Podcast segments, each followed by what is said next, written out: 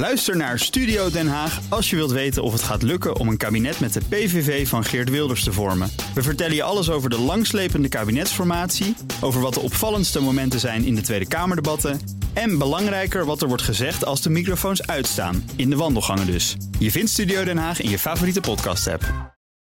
Nieuws van vanochtend is niet alleen dat Trump zich vannacht inderdaad gekandideerd heeft, maar ook dat er gisteravond raketten zijn afgestuurd, gisterenmiddag eigenlijk, op een Pools grensplaatsje. En uh, die uh, raketten, één daarvan heeft twee slachtoffers gemaakt, twee dodelijke slachtoffers.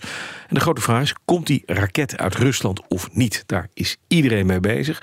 Amerikaanse president Joe Biden zei afgelopen nacht na spoedoverleg in Bali met de G20-top dit. It's unlikely in the minds of the trajectory that it was fired from Russia.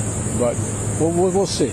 We'll see. Nou, Biden kreeg daarna een, had een gesprek met de G7-top, met alle leiders die er waren. Onder meer met Rutte, geloof ik, hè, Iwan? Zeker, Rutte was erbij. Ja. Maar bijvoorbeeld ook uh, Scholz, uh, Sunak, uh, Macron, Trudeau, von der Leyen, Kishida van Japan, Sanchez, Meloni en Charles Michel. En daar zou die, volgens persbureau DPA, de Deutsche Presseagentuur, hebben gezegd dat het een luchtdoelraket zou kunnen zijn vanuit Oekraïne afgevuurd op een ja, inkomend Russisch ja. projectiel dus. Zou hij daar hebben gezegd? Ja, precies. Nou, de Poolse president Andrzej Duda die uh, spreekt van een eenmalig voorval.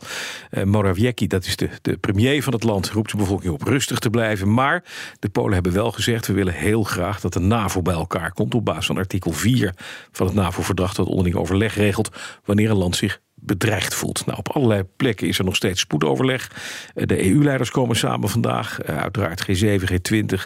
In Warschau wordt er gesproken. Uh, nou, van alles en nog wat. En dus NAVO-overleg. Maar nog eventjes terug naar gisteren. Want een verslaggever van CNN... die was in dat dorpje op de Pools-Oekraïnse grens.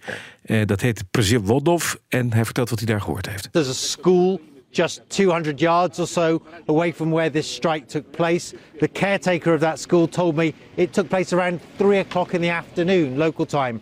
Um, she said she felt this enormous explosion. The windows rattled um, in in the school building, and that's of course uh, as a result of the big explosion uh, that took place. Um, locals saying that two farm workers were killed in, in, that, uh, in explosion. Al dus CNN in Moskou ontkent ten stelligste dat ze die raket hebben afgevuurd op doelwitten nabij de Pools-Oekraïnse grens. Nou, dat zou inderdaad hè, de woorden van uh, Biden indachtig inderdaad niet zo zijn. Dan zou het inderdaad een raket kunnen zijn geweest die vanaf Oekraïns grondgebied gebruikt is om Russische raketten tegen te houden. We weten het niet. We gaan naar Europa-verslaggever Geert-Jan Haan, die het nieuws over de oorlog al de hele week door de Oekraïense bril bekijkt. We zijn heel benieuwd wat er in Oekraïne natuurlijk hierover gezegd wordt. Geert-Jan, goedemorgen. Goedemorgen, Bas. Nou, wat, wat lees jij, wat zie jij, wat hoor je? Nou, laten we allereerst beginnen met dat ook Oekraïne uh, deze ochtend meldt wat Biden zegt. Uh, dus de video van Biden vanaf Bali en ook uh, de tekst uitgeschreven, die worden gewoon aan de Oekraïners medegedeeld. Ja. Dus het scenario dat het een mogelijk een Russische raket zou zijn, die dan mogelijk niet vanuit Rusland zelf of door Rusland zou zijn afgevuurd. En ook in Oekraïnse media gaat het dus over uh, het deescaleren van deze situatie. Dat is althans als ze het hebben over wat Warschau doet en wat Washington doet. Ja, ja, precies. Nou ben je ook even, even met de andere pet op als Europa-verslaggever. Rusland zelf spreekt van een doelbewuste provocatie om de spanning verder op te voeren. Uh, ja, dat is dan weer een Russische, een Russische spin, hè? Ja, want als je dan uh, toch even. Ja, ik heb hier heel veel petten, Bas, dus ik doe even mijn Oekraïnse pet weer op in reactie hierop. Ja. Want uh, dan zegt Oekraïne, niet met zulke bewoordingen, maar wel van jongens, weten jullie wel wat, wat Rusland de afgelopen negen maanden aan het doen is? Mm -hmm. Dat is toch ook een heel hard spel spelen. En ehm, misschien zijn ze de NAVO wel aan het testen. Misschien schieten ze wel een uh, raket af. Om te kijken wat er Om gebeurt. te kijken hoe de NAVO ja. reageert. Hoe, um, hoe zo'n reactie dan is. Want uh, mind you, er is al maandenlang chantage vanuit Russische kamp uh, op het gebied van graan, kerncentrales, kernbommen, vluchtelingen. Dus plaats een aanval en kijk maar wat de reactie is. Daarom is Oekraïne ook wel een beetje bevreesd voor een eventuele doofpot. Dat dit wel uit Rusland uh, zou zijn gekomen. Maar uh, wordt gedeescaleerd. Ja. Om allerlei logische redenen Zeker. ook. Maar Oekraïne zal daar dan, en ik ga nu even heel ver in het verhaal, uh, alleen aan meewerken als het ook iets terugkrijgt. Um, dus stel. Het was Oekraïense uh, luchtafweer. um, maar uh, dat is het officiële verhaal en niet uh, de lezing die eventueel in de doofpot wordt gestopt. Ja, dan, wat, dan wil Oekraïne daar iets voor terug. Misschien lange afstandsraketten. Dus ik denk, Bas, dat we de waarheid misschien ook nooit. Um, te weten krijgen. Dat zou ook zomaar kunnen. Ja, duidelijk.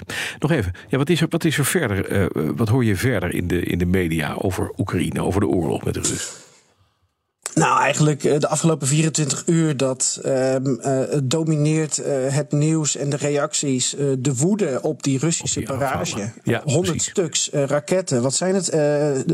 70 kruisraketten vanuit de buurt van de Kaspische Zee, 20 vanuit de Zwarte Zee, 10 hm. Iraanse kamikaze drones. Allemaal naar Oekraïne toegestuurd. En um, een deel daarvan is uh, onschadelijk uh, gemaakt door die Oekraïnse luchtafweer. En daar zijn ze trots op, maar tegelijkertijd ontzettend woedend. Ik, ik, ik zat de reactie te peilen en het, het is niet eens verdriet. Het is gewoon woede. Weer die stroom die uitvalt. Um, weer je werk uh, die niet door kan gaan.